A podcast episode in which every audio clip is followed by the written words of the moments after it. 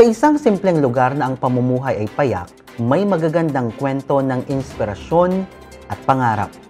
Matatagpuan ang Baay National High School sa bayan ng Likwan Baay sa probinsya ng Abra. Tatlong oras ang biyahe mula sa bayan ng Bangged na siyang kapitolyo ng probinsya. Dito nakatira ang mga learners mula sa tribong Binongan. Liwanag para sa tuloy-tuloy na edukasyon ang hatid ng mga guro sa mga mag-aaral. Uh, do you copy Subagan and Albuan? Okay. At upang mapagaan ang pag-aaral ng mga ito, naisip ni Teacher Paul na ilunsad ang Project DELAP, a Developing and Improving Learners' Academic Performance. Una sa lahat, hirap na hirap na yung mga estudyante sa pagsagot ng mga modules nila. May mga mangilan-ngilan na mga learners na independent o kaya yung mga kaya mag-aaral na mag-isa. Kaya naisipan ko mag-write up ng isang innovation na talagang makakatulong sa kanila. Ang Project DILAP ay isang dialekto sa aming mga tribong binongan na ang ibig sabihin ay ningning o kaya ay kislap na sumisimbolo sa mga project at efforts ng mga teachers na nagsisilbing liwanag para sa mga mag-aaral na matuto sa gitna ng pandemyang ito. Project DILAP, which stands for Developing and Improving the Learner's Academic Performance, ay makapagbibigay ng learning assistance at remedial class sa kanila kahit na wala pang face-to-face classes. Gamit na rin yung walkie-talkie na o kaya ay two-way radio na ginagamit namin. Pagsasaka ang pangunahing pangkabuhayan ng mga tao sa lugar. Kaya malaking tulong ang proyekto upang tuloy-tuloy na makapagtrabaho ang mga magulang habang nag-aaral ang mga anak sa tulong ng mga guro gamit ang two-way radio. Noong wala pang pandemya, sa mga oras na to, nandito na yung mga estudyante. Kanya-kanyang linis na yan ng mga loob at labas ng classroom nila. Nakakamiss yung mga estudyante. Yung face-to-face classes.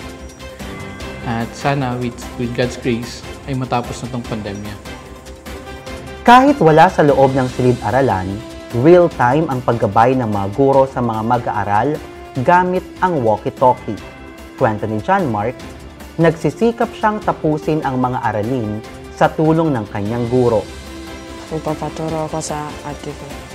At hindi muna ako gumagawa ng gawain bahay. Napofocus ako sa module ko, sir. Pag hindi ko alam ang aralin, nagtatanong ako sa guro kung gamit ang walkie-talkie, sir. Ipinagpapasalamat naman ni Nanay Marieta ang pagkabuo sa nasabing proyekto.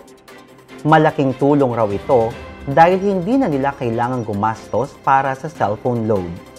Naniniwala rin siya sa kahalagahan ng edukasyon upang maiahon ang kanilang pamumuhay.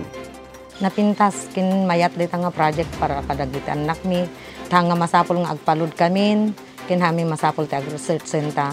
Ada da jay mestro ken mestra nga mangisurusuro kanya dan nga panggap ita project dilap nga data. Importante ti edukasyon para kanya ta uray ka sa no ti rigat ti biag ket mayaon na kami mot nagitan nak may balang araw no isudat ket makapag-adal, makaragpat kadagiti amin nga kalkalikag nga pagbalinan ket maron ko man matulungan na nga may angat ti panagbiag mi. Agyamang kami ti ado, may mestra ti may mestro ti kaadayong nga mangisursuro kadagitan nak mi, pagyamanan mi. Siraragsak ti puso mi, tapno makaragpat mo dadagitan nak mi ti kayat da nga maturpos. So nga thank you, thank you sir.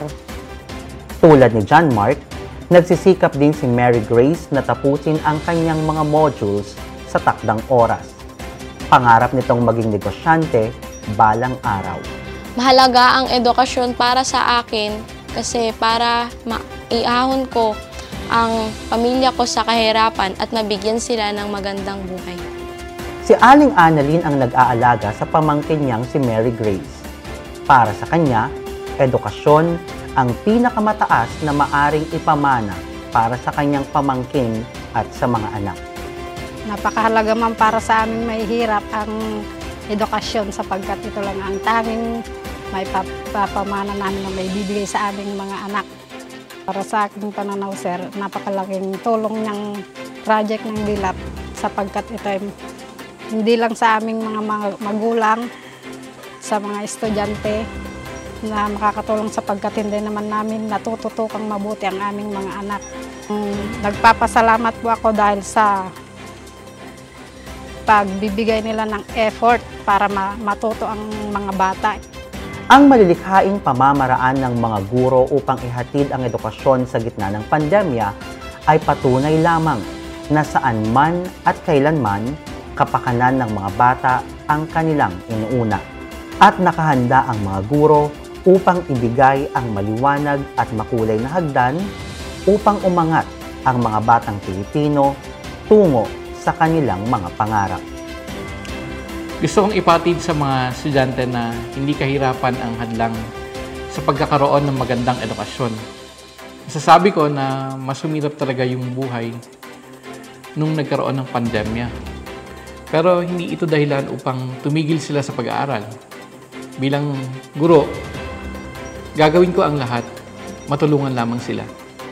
Ako si Rigo Tumaneng ng DepEd Public Affairs Service. Umaaksyon para sa edukasyon.